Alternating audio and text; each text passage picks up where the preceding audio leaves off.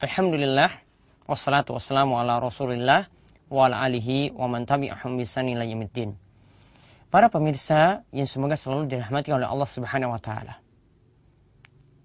Yang diajarkan oleh Nabi SAW kepada kita, kita diajarkan untuk memegang budaya kita yaitu budaya Islam, kemudian memegang prinsip kita yaitu prinsip Islam, dan kita dilarang untuk tasyabuh yaitu menyerupai penampilan dan gaya hidup atau perayaan-perayaan non-muslim. Ya, penampilan atau gaya hidup dan eh, perayaan-perayaan non-muslim yang menjadi kekhususan mereka. Dan ini bukan adalah tradisi atau budaya Islam. Nabi SAW itu pernah mengatakan, ya, bahwasanya nanti umat ini akan mengikuti jejak umat-umat sebelum sebelum Islam. Yaitu beliau pernah bersabda dalam hadis dari Abu Said Al-Khudri Beliau bersabda, "La tattabi'unna sananal lazina min qablikum shibran bi shibrin wa zira'an bi zira'in hatta law dakhalu fi juhri dabbin la tattaba'tumuhum." Beliau mengatakan, sungguh kalian akan mengikuti ajaran orang-orang sebelum kalian. Sejengkal demi sejengkal, sehasta demi sehasta. Ya, sampai pun orang-orang tersebut, ya, orang-orang sebelum kalian itu masuk ke dalam lubang dob. Dob ini adalah hewan padang pasir yang dia itu biasanya kalau berjalan itu membuat lubang, di berjalan di dalam lubang dan dia membuat lubang dalam bentuk zigzag. Ya, jadi sangat sulit sekali untuk diikuti. Nabi SAW katakan, seandainya pun orang-orang sebelum kalian itu punya gaya, ya punya ajaran yang di mana di sini Nabi SAW ibaratkan ini sangat sulit sekali diikuti yaitu bagaikan ya lubang dop yang dimasuki oleh hewan dop tadi. Maka pasti kalian juga akan mengikuti mereka. Pasti kalian juga akan mengikuti mereka. Kemudian para sahabat itu bertanya kepada Rasulullah SAW ya Rasulullah al Yahudu wan Nasara apakah al Yahud al Yahuda wan Nasara apakah yang diikuti itu adalah orang-orang Yahudi dan Nasrani maka ketika itu Nabi SAW menjawab, Faman, terus siapa lagi yang kalian itu ikuti? Ya jelas, Yahudi dan Nasrani lah yang kalian itu ikuti. Maka apa yang Nabi SAW sebutkan jauh-jauh hari, 1436 tahun yang silam, 1430-an tahun yang silam. Ini benar-benar terjadi pada umat ini.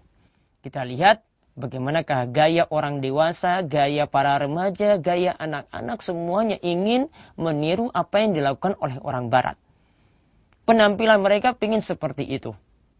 Kemudian dalam mereka pun, dalam mereka e, merayakan sesuatu pun ingin mengikuti apa yang dirayakan oleh orang barat.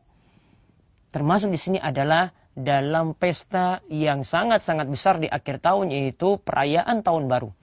Kita lihat setiap tahunnya ya mereka meniru apa yang dilaksanakan oleh orang-orang barat dalam pergantian tahun tersebut. Prinsipnya cuma ingin meniru apa yang dilakukan oleh orang kafir, apa yang dilakukan oleh orang barat. Dan inilah yang kita lihat. Coba bayangkan, apa yang mereka lakukan dari satu sisi ini adalah tasyabuh, dari satu sisi ini di sini adalah menyia-nyiakan waktu. Padahal Nabi SAW itu mengajarkan kepada kita min husni islamil mar'i tarkuhu malayakni. Di antara tanda kebaikan Islam seorang adalah dia meninggalkan hal-hal yang tidak bermanfaat. Coba lihat. Ya, kalau kita gunakan waktu kita pada malam pergantian tahun untuk istirahat, untuk tidur, ya, tentu saja kita akan mendapatkan ya pelaksanaan sholat subuh. Namun coba kalau cuma menunggu pergantian tahun sampai jam 12 malam, teng. Maka yang disaksikan di situ adalah ya cuma ya pergantian tahun saja dan mereka cuma berharap-harap di tahun 2015 misalnya akan menjadi lebih baik daripada yang sebelumnya. Cuma itu saja.